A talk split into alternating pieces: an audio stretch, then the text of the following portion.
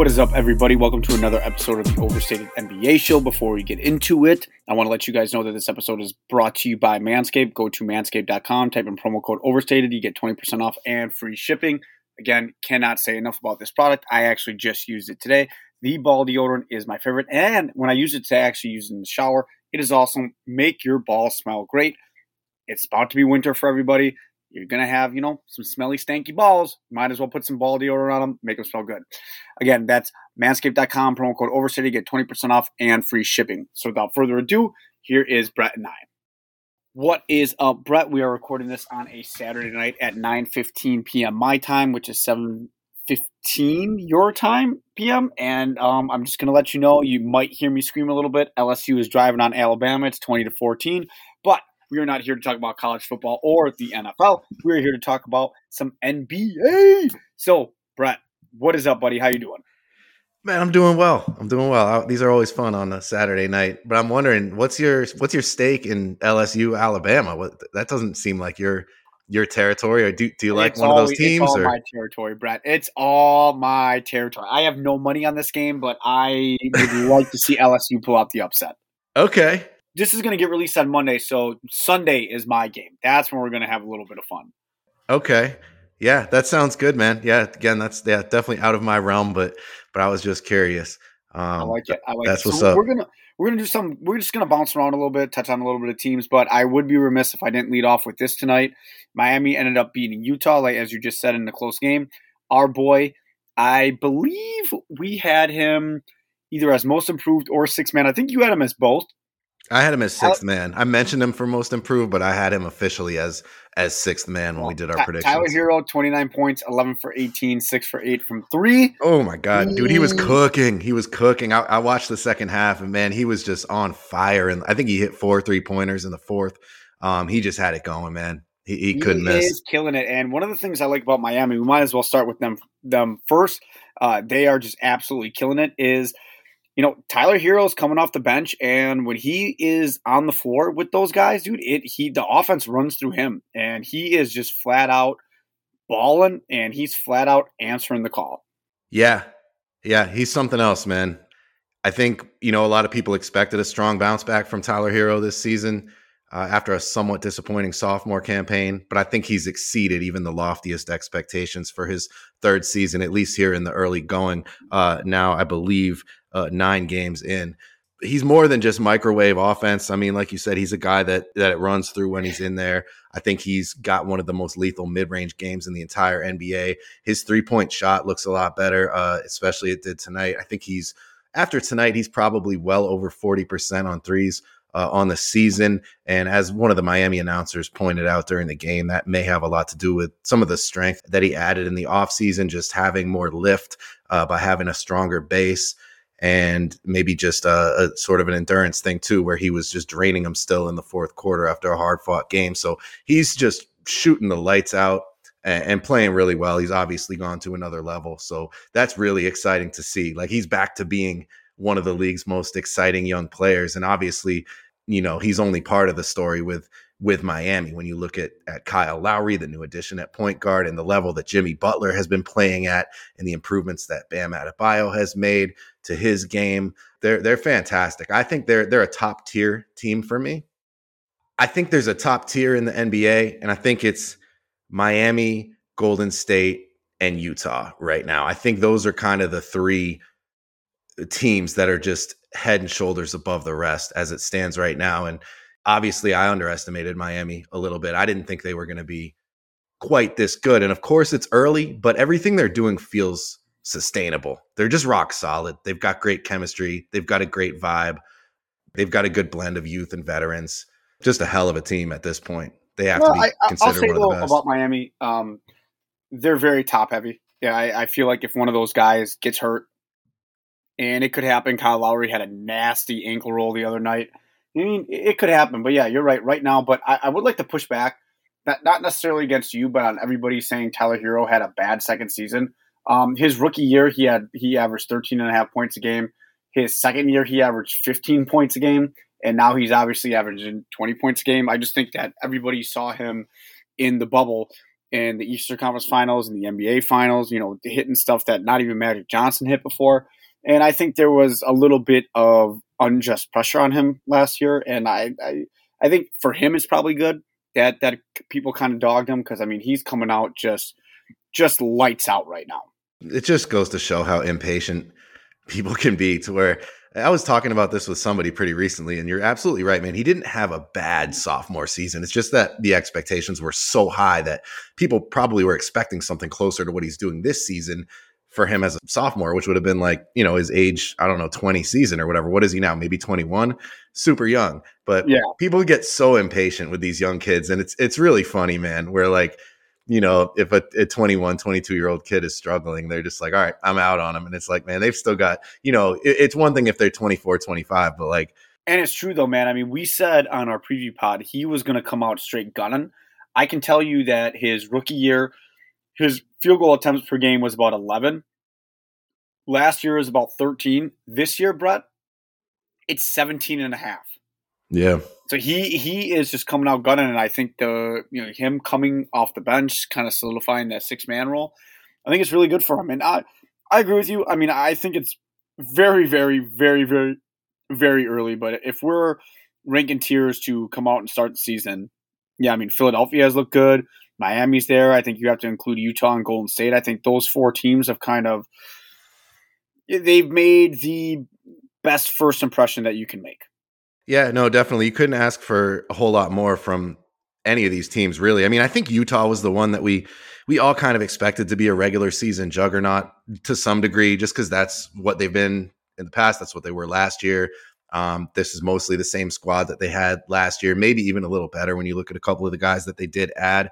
Uh, in Miami, I think has has exceeded expectations. I think Golden State certainly has exceeded expectations. Like we knew Miami and Golden State would be good teams, but I think a lot of people, myself included, had them kind of in the four or five, maybe six range in the standings. Uh, where now they're sort of looking like they could very well finish the the season at the top of the standings. And then Philly is the one where they've really surprised me. That was one where I'm like, if you know, if Ben Simmons isn't playing, like this team could really show some regression and that has not happened. They've looked great. I mean, they've they're in a war right now with the Bulls. I don't know what the score is they're in up, that one. They're up five right now. Yeah, that's going to be a big win for them. It looks like they're going to get that. They're inside of a minute now. Um, the Bulls are another very good team uh, that that have probably exceeded expectations. So it's funny. A lot of these teams are in action tonight and kind of playing each other. When you look at Utah playing Miami and then and then the Bulls playing Philly, like those are some pretty pretty high caliber games uh, in this early season. But but Philly's the one that's really impressed me. Uh, and that's just a bit of, we can talk about them, man. And that's just a story of, of guys just stepping up. Yeah, and I, I, wish Nathan was on this pod so we can get his expertise on it. He watches Philly more than anybody, but I will say, looking at their schedule, I mean, where I think they're going to miss Ben Simmons is when it comes to actual like playoff teams. You know, I mean, you look at they lost to Brooklyn, they lost to New York. I mean, their wins. They had a really good win against Atlanta. Um, tonight's going to be a good win, but really, I mean, they're it's no disrespect to them, but they beat the Pelicans, they beat the Pistons, they beat the Trailblazers. They did beat. This will be the second time they're beat Chicago, and they beat Detroit. So I mean, not the toughest schedule, but I think we kind of talked about this on our preview pod as well. They're going to be their issues with Ben Simmons is not going to come up until the playoffs. That's when I think it's going to come up. I think in the regular season, as long as Joel Embiid is playing, I, I think there's still going to be a regular season juggernaut. Again, it when we talk about the Utah Jazz, the Philadelphia 76, I mean, those two teams, I think there's a lot of pressure on them for obvious reasons. Philly has never made it out of the second round. Utah, with all their, like, those are the two teams where, yeah, you may win 50, 55 games in the regular season, but what are you guys going to do in the playoffs? Yeah, I think with Utah especially, there's that kind of pressure. Philly, like because of the Simmons thing and, and some of the low expectations, uh, that people like myself had for them going into this season, I feel like they are playing with a little less pressure than they normally would have been. I feel like the Simmons Embiid thing brought a lot of pressure. Like, okay, is it going to work? What's going to happen? Something's got to give. Now that Simmons is out of the picture, they're kind of, you know, just when I watch them, it, it, it, just feels like they're playing playing a little bit more loose, um, under a little bit less pressure. And I, I think that's really allowed some of these guys to shine, man. Like just some of the guys that have stepped up for that team. When you look at Tyrese Maxey has been fantastic. Um, he's a guy that I probably underestimated coming out of college. He's he's a nice player. Um, Seth Curry shooting the That's absolute boy, lights. You brought that up. Seth, bro. Seth has just been like through 10 games. I'm not sure there's ever been a hotter shooting start, individually speaking, to an NBA season uh, in terms of true shooting percentage than what he's doing this season. He's at about 76% true shooting. I think he shot it pretty well tonight. I'd have to double check, but um, he's been awesome. Tobias Harris has been really good. Uh, Matisse has been playing great defense as always. Embiid, of course. You know, you could go down the list. Korkmaz is having his probably best NBA season. Shake Milton's been playing really well. Just all these guys are stepping up. Paul Reed has been out there giving them good minutes. Even Andre Drummond has been pretty solid uh, in some stretches for them doing his thing. And then uh, shout out to Georges Niang too, who they brought over from the Jazz. Like he's having a good season. So they just all of a sudden are kind of just this deep, solid team. And I mean, I, I, really like this version of them. It's a lot of fun. And I think Doc Rivers deserves a lot of credit. And I think a lot of these uh, sort of unheralded players deserve a lot of credit for stepping up when everyone's like, oh, you take Ben Simmons out, and all of a sudden this is like a middle of the pack team at best. And it's like, these guys are like, man, no, we, we can get it done. So I'm, you know, I'm not a Philly fan, but I'm kind of proud of the group, you know, watching them. They're, they're real solid. No, no doubt, man. And, and kind of let's talk about the team that they're playing. I mean, the Bulls are six and two. They're probably going to go to six and three tonight. I mean, I think they have been a very, very pleasant surprise. I said it, and I think you said it too. I love the DeMar DeRozan signing. I think it's uh, you got to get past. It's more so off the court with him. I think he's a leader. I think he knows how to win, and I think he'll be a, a fantastic for those young guys. But he's been fantastic. I wanted to let you know I got his basketball reference page up right now Again, granted, it's been eight games. He's averaging 27 points a game. He's shooting 52% from the field, which is his uh, career best. His three point shot, he's only attempting about two a game. So, and, he's shooting around 38, 39%, which is also a career high.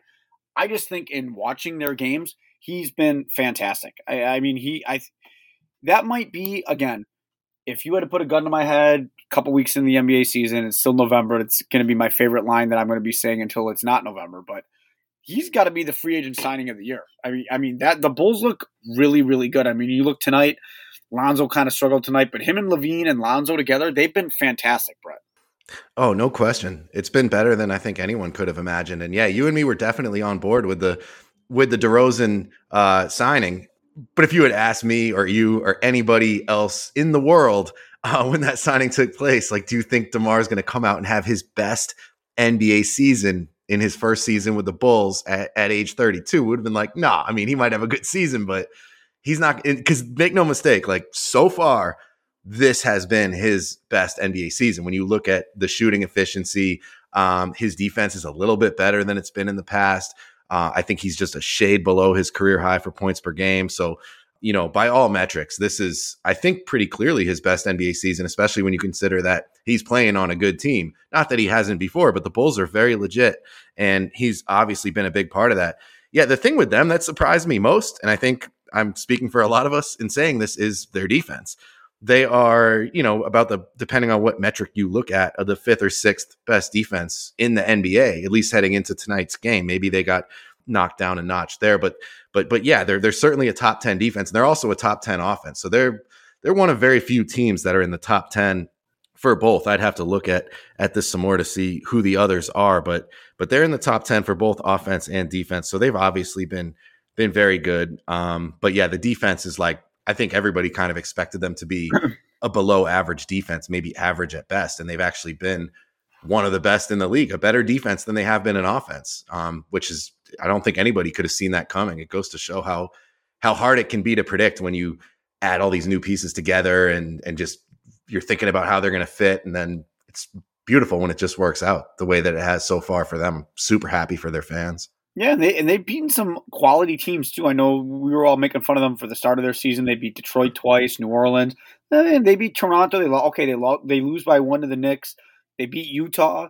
Um, you come in, they beat Boston. That I think believe that game went into overtime, one of the many overtime games for Boston. Yeah, and they're going to lose back to back to Philly, but you know they're a young team and they're eventually going to figure it out. I think DeRozan, we haven't even mentioned how valuable Alex Caruso has been. I mean, those guys, the, the Patrick White, in, Patrick Williams injury hurts a little bit, but it does. I, I'm, I'm happy with Chicago. I, I think they're going to be good. I do think, um, you know, as some of these other teams, uh, mainly Milwaukee and Brooklyn, get a little bit healthier. I mean, Milwaukee has just been decimated by injuries, and you know, Atlanta, same with them. I think you're going to see them kind of Chicago going to fall back a little bit. But I mean, if you're a Bulls fan or even an NBA fan, I mean, it, it's good to see the Chicago Bulls in in the top half of the Eastern Conference. Yeah, no question. And and I agree, man. The Patrick Williams injury does hurt. And it's not even like that he was gonna be putting up these big numbers or, you know, doing anything spectacular on the court. Obviously, you know, they were going to be counting on him to play some solid defense, uh, which he was doing, and he was shooting the ball pretty well, albeit on low volume.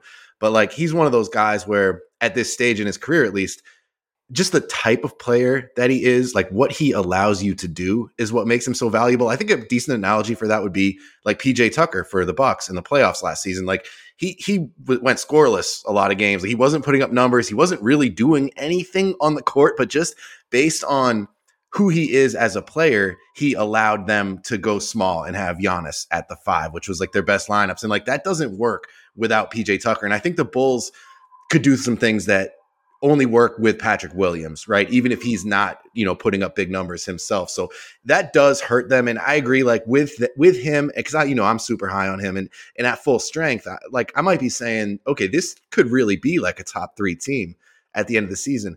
Without Patrick Williams, they're still trying to figure that out between Derrick Jones Jr., Javonte Green, um, maybe Alize Johnson, uh, the the rookie Ayo Dosunmu. I could probably fuck up his name, but like they're trying to figure that out right now what they're going to do. But I don't think they really have somebody that can replicate what Williams would have done for them. So I, that does knock them down a little bit. Um, but they're they're going to be good. But yeah, maybe not quite in that top tier. I, right now, I sort of have them in that in a second tier, probably with Philly. Yeah, I, I think that's fair. Let's uh let's kind of move to the west a little bit and I think Golden State, we kind of said it at the top. They've been really good, and I don't think anybody, even shout out to our boy David Savage, and um, I don't think anybody predicted that they would be this good. Um, I think Steph has kind of struggled a little bit, um, and they're still only have lost one game, and they're good, man. I mean, they're they're really good, and we've all been waiting for Klay Thompson to come back. Um, I know the schedule has been pretty favorable to Golden State, but there is no denying that they look locked in. They look like a you can't see me, but I'm doing actual air quotes. They look like an actual team. Like they they everybody knows their roles. They know what's going on. They just it, it's, it's similar to the Chicago Bulls. It's good to see the Golden State Warriors at the top of the rankings again. I mean, they they just look like a team that everybody on that team is dialed in. Mm-hmm.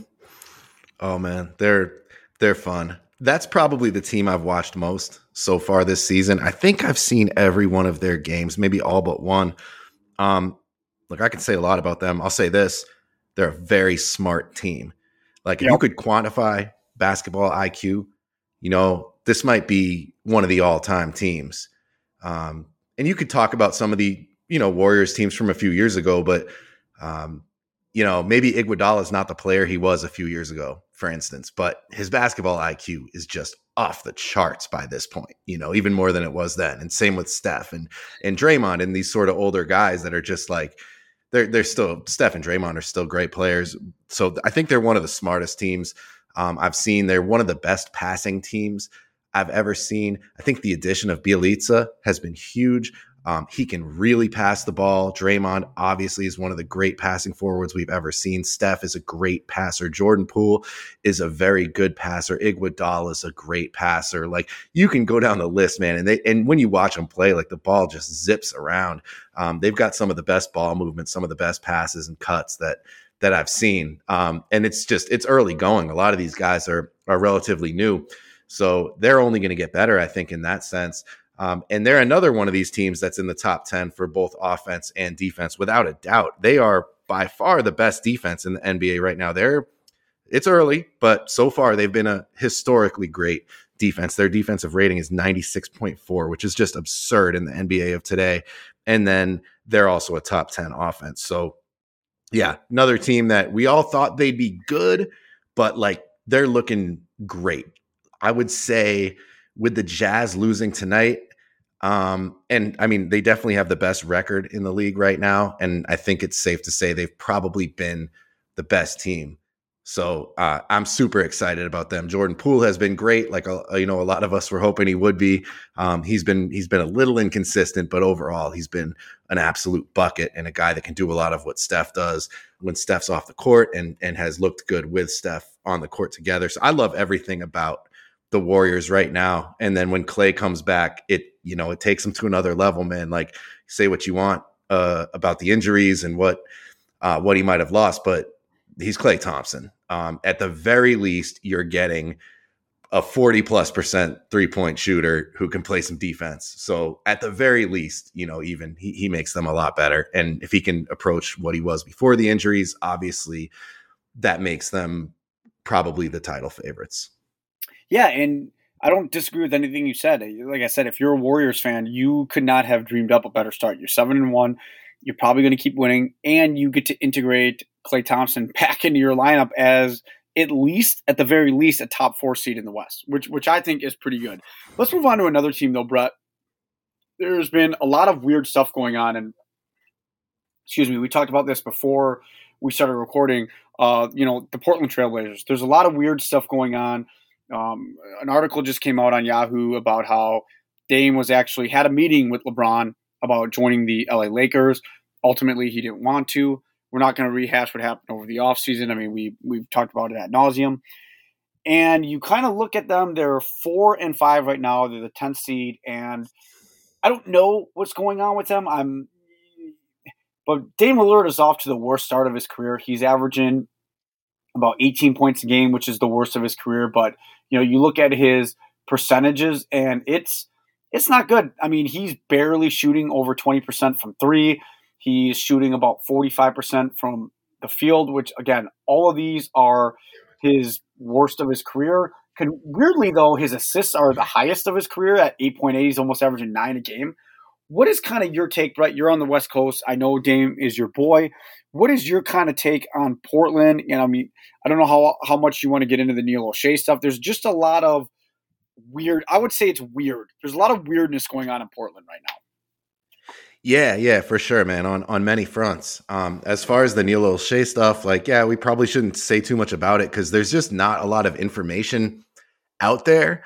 Um, the reporting that's come out has been a little bit vague, and not that I would expect it to get into specifics, but it's just been such a big story. I think because of the timing that being leaked, that that he's being investigated, sort of on the heels of the the Phoenix Suns Robert Sarver stuff.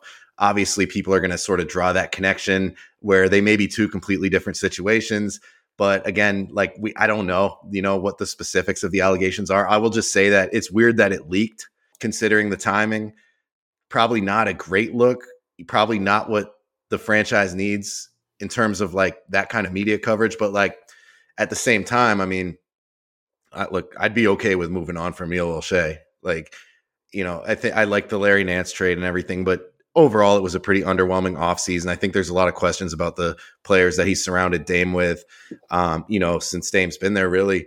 So yeah, it, that so that kind of ties together. So I mean, I'm just like, if if you're not happy with the guy, if he's if he's a dick, if he's um, going on these tirades and and intimidating people and all this shit. It's like just fire him, right? Uh, so I don't, I, I, don't. That's my question. Is like, why didn't, why don't they just fire him? Um, I don't know if they're trying to get off him without having to pay him, or if there's just more to all this. So again, I didn't even, I don't even really have much to say about that. But it does tie into to the Dame stuff. Like, you know, if Dame is unhappy there, um, which you know we don't know. We can't be inside his head, but if I think it's pretty clear too, man, that that story you referenced, like that he does want to win in Portland, like that's his dream, and I think he's been clinging to it. Um, but if he is unhappy there, I think Neil deserves some blame for just not putting an ideal roster around him. And I was talking about this with with our guy Mikey last night in the Zoom chat. You know, we were saying like like Dame has it's kind of messed up because Dame has carried these kind of weak certainly shallow Portland rosters for so many years. And now it kind of feels like he's got a squad around him, but he's not showing up. And, and and then of course that gets into well why? What's going on with Dame? Is there an injury? I guess there's been a report of like sort of an abdominal strain or some kind of core injury that he's been dealing with for a while that could be playing a part. I don't know. He's not getting this separation he usually gets in my opinion when I watch him. I, could it be fatigue um, could it just be you know getting a little older? Could it be wear and tear from carrying the team? Like i i can't help but always go back and think of what he did in the bubble to get the blazers into the playoffs just how hard he was playing. They were playing every day. He's out there like putting up 60 just going so hard. And it's like you know over time man maybe that has an effect. You know maybe he's uh, worn down at least temporarily if not permanently. I don't know. Maybe he's unhappy there and his heart's not in it. I know one thing like th- this talk about oh is he just doing? Is he trying to get traded? Is he just kind of tanking? That's bullshit. To, that's bullshit. Yes, it is bullshit. Like, and I know a lot of people say it kind of jokingly, but it is out there, and it's just like that's not Damian Lillard. Damian Lillard would not do that. And it's like anybody who thinks that he would do that does not know anything about Damian Lillard and therefore should not be talking about him. So that's not what's going on. But maybe it, maybe his heart's not all the way in it. You know, as much as he wants it to be, maybe it's not. But again, man, it's really hard to pinpoint, you know, what what exactly is causing this. But I do know that to me, at this point, it feels like more than just a little bit of cold shooting, more than just a shooting slump. Something's going on, whether it's physical, whether it's mental. Uh, maybe he needs some time off. Uh, maybe maybe they need to make some personnel changes. Um, but they've got to get him going. And again, they're they're playing tonight. They're probably about to tip off against the Lakers. I think he is going to have some kind of eruption soon. Like if Damian Lillard goes for 50 plus tonight, I will not be surprised at all. He's still Damian Lillard. Like he's got that in him. There's no doubt it's going to happen soon. He'll turn it around, but it's been weird, man. It's been it's been inexplicable. It's been strange. It's just been an ice cold start, and I do think it's more than just a typical slump. I, um, I do too, man. And yeah. I think that he he tried to again, this is just my opinion, just based on the articles. I mean, Chris Haynes has has done a fantastic job for Yahoo Sports, talking about all this and detailing everything. Just as an outsider, it just seems like he tried to go the Russell Wilson route. I mean, if anybody that is familiar with Dame Lillard's history, you know, he he has said he will never join a super team. He wants to own in Portland. We, we, we've heard all that before, and he was he's dead set against it. And He's argued with people on social media uh, famously Paul George. And I just think this summer he looked around and realized, like, holy shit, like, I don't know if I can win here. Like, I I want to win a title eventually. And I, I think that you said it earlier in your comments that it seems like, you know, again, this is on paper, this is a really solid team around him. And, you know, but Dame has carried this team for so long. And right now, I mean, like I said, I mean, you look at the last two years, Brett, he averaged 30 points a game and he averaged 28 points a game. That's over 10 points a game down from last year compared to this year. Like that's just not oh, it's gonna gonna get it done. And and you know what? You, maybe you're right, man. Maybe it is physical, but I would go back and say I watched every one of those Team USA games, and I don't even know if Dame Lillard should have been on the team. I mean, Jrue Holiday outperformed him that well. I mean, it was it was tough to kind of count on them, but obviously after Team USA, it's, it's revealed that he has a physical ailment. Maybe he's not. Maybe it's a combination of things, man. Maybe it's just he's physically beat up, mentally he's beat up, and and he's not where he he needs to be at. I do know one thing though, and I don't mean to kind of be sarcastic or, or joke around about it, but Daryl Morey is probably sitting there watching, looking at every game and every box score and just loving this right now. Because I mean, yeah, this is it's, the dude that he's waiting for because we all know that that CJ McCollum deal is there, but this is the guy that that he's holding out for. And it, it, it the if you're a Philadelphia 76er fan or Daryl Morey fan, you could not have asked for a better start. Yeah, I mean, look, if you if you were holding on to that hope that you might be able to get Damian Lillard in Philly, then yeah, you're like, oh shit, this is exactly what needed to happen. But I don't think that's ever going to happen. Personally, I, I, just there's no way, man. I really don't think the Blazers are going to trade Damian Lillard. Um, I mean, he's look, man. He's going to turn it around. Be, though, even if he goes to them and says, "Hey, man, this isn't working out," like, well, that's a different story. I mean, but I just, I, you know what I mean? Like, it's so hard to get inside his head because, yeah, like that that report, the timing of it the you know about just how he was courted by the Lakers was was pretty interesting weird, considering. I, I, I, it's just weird. Like all this stuff is yeah. Weird. And then there was over the summer. It was kind of like he almost requested a trade, but not quite. That you know that that was that was out there. So he you know he might be putting things out there. I, I just think he wants. I think he. I believe that he wants to win in Portland. Uh, I believe he really wants them to put the right squad around him. But I, you know what? At the same time, like I think he might be sitting there like, look, man, like I've been playing like dog shit and we're still like a top six offense. Okay. Um, we're still four and five, you know, like we're okay. So like he might be thinking like this, this might be the squad. Like I might finally have the team. So I have to think he's encouraged in a sense. And like he just needs to break out of whatever he's going through because if you take the Damian Lillard of last season or the season before and put him on this team with the way that the rest of these guys, Norm Powell, Ant Simons, uh, Covington last night, the way these guys are playing, now Larry Nance, like you put that Damian Lillard with this group, and you've got one of the best teams in the league. All right. Because they've been okay with him playing horribly, um, especially offensively. They've been really good. So I got to think he's thinking that way too. Like, hey, if I could just start making some shots, like we might really have something here. Um, I think the Billups hire has been good so far. Like I like what they're doing. Okay, it's just it's hard to it's hard to win a bunch of games when your best player, the guy that that you know that that that everything runs through, is is struggling so mightily. But I mean, I think it's another case of guys stepping up and at least kind of keeping them afloat. As far as CJ, I think Anfernee Simons has like a most improved player case that he's building. Maybe even six man of the year if he really uh, keeps it rolling he's been fantastic. Somewhere along the lines of Seth Curry with his shooting, the guy it seems like he never misses.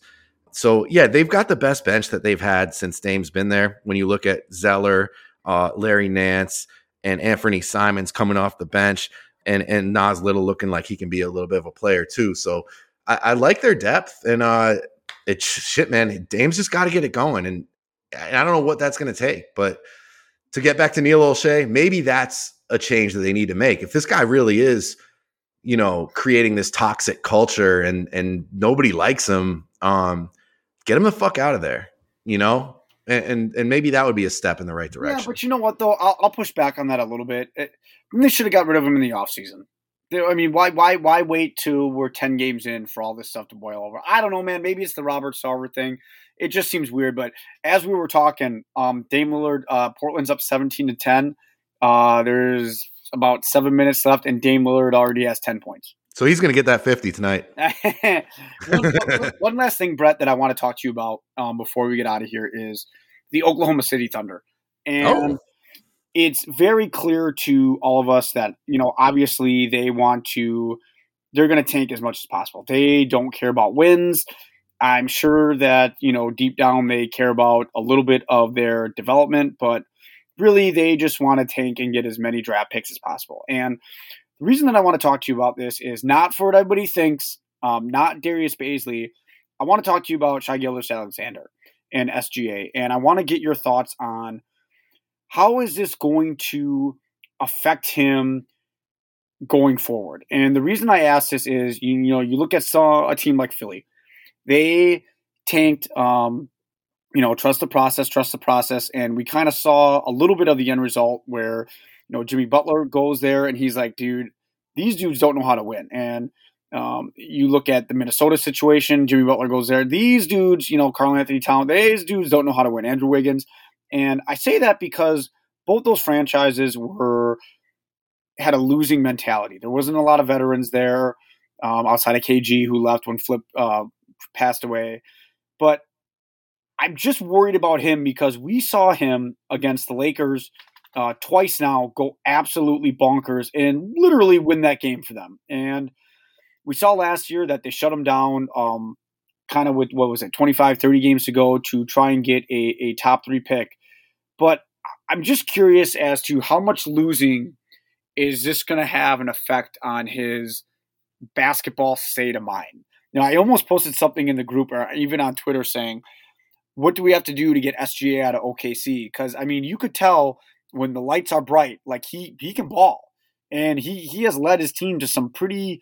Granted, LeBron didn't play, but I mean they they beat the Lakers. You know, Anthony Davis was still there, Russell Westbrook was still there. Like it's not like he's they beat some scrubs, but I just want to get your thoughts on.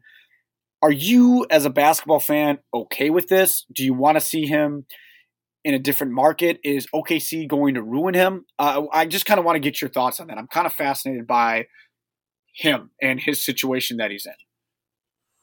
I'm less worried about SGA than I am about some of the other guys, the more raw players on that team, the Darius Bazley, uh, Aleksej Pokusevski, um, to a lesser extent, Josh Giddey, but but like guys like Poku and Bazley that are raw. Um, I worry about them a little bit in this kind of environment because it's not always going to be a functional basketball team on the court, and those guys sort of need a little bit of structure, I think, to figure out who they are as players.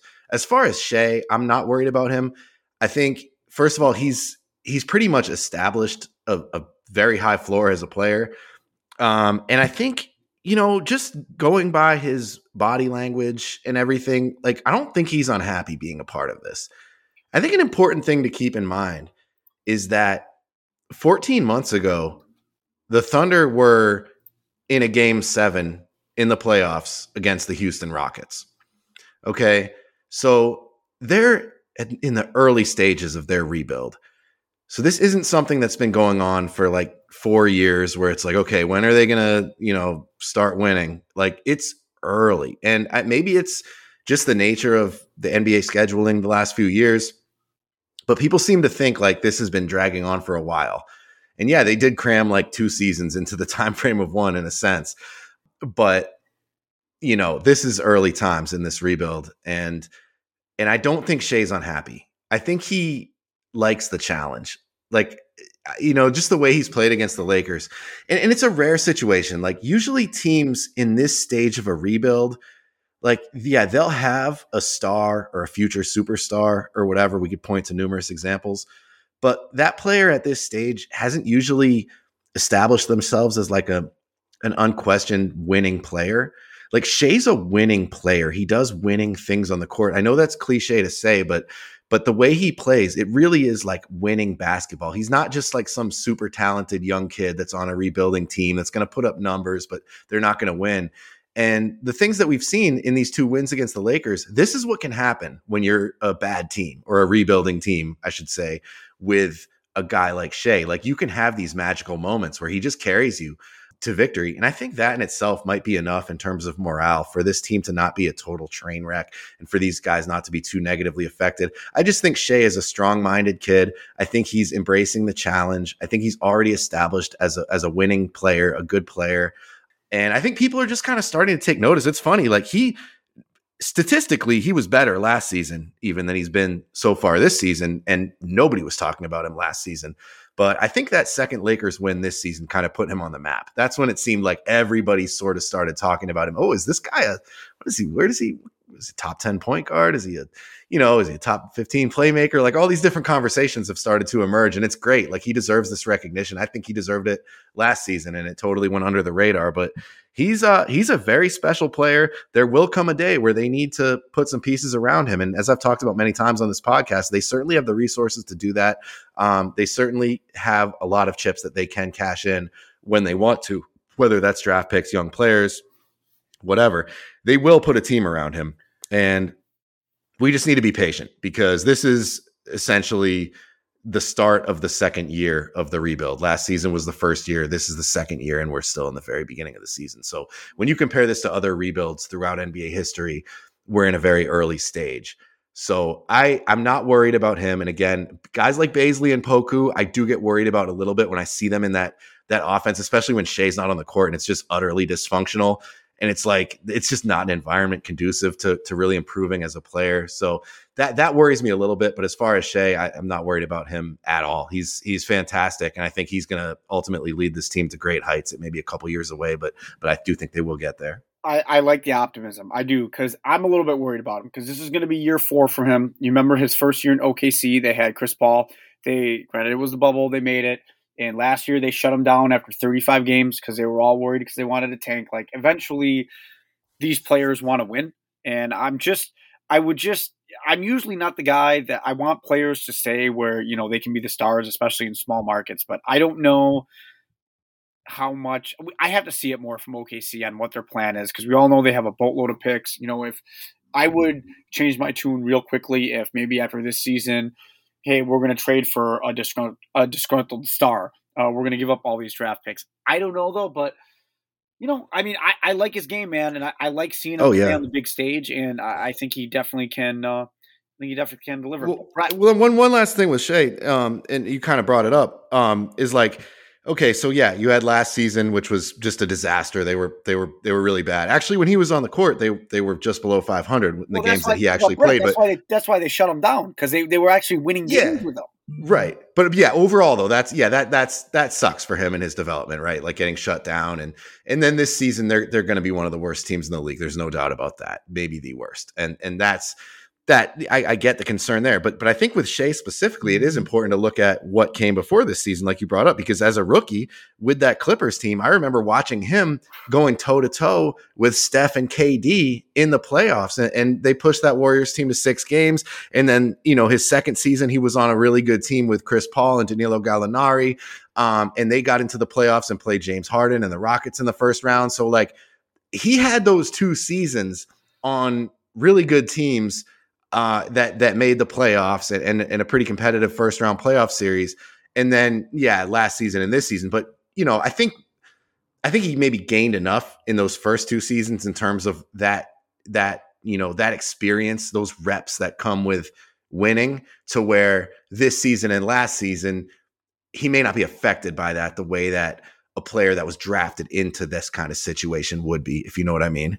I do, man, and I, I hope you're right, man. Because like I said, I love watching that dude play. I think he oh. I think he has the potential to be a superstar in this league, but it's going to be tough for him if OKC for the next couple years is on this path to losing. But brother, this was fun. We told you, I told you, um, we were going to keep it under 45 minutes. This should be an awesome editing session. Um, you and I are both having a cocktail, so I'll uh, I'll I'll cheers you through the screen and um, appreciate everybody listening. And you know what? I'm going to say one thing before we leave all you fuckers talking shit about the Bucks, dude. They they're playing with half their starting lineup. Now four fifths of their starting lineup was out. We're NBA champs. I don't care. I'll see you guys in the playoffs. Boom. For myself and Brett. Peace out, everybody. We'll see you next time. Cheers.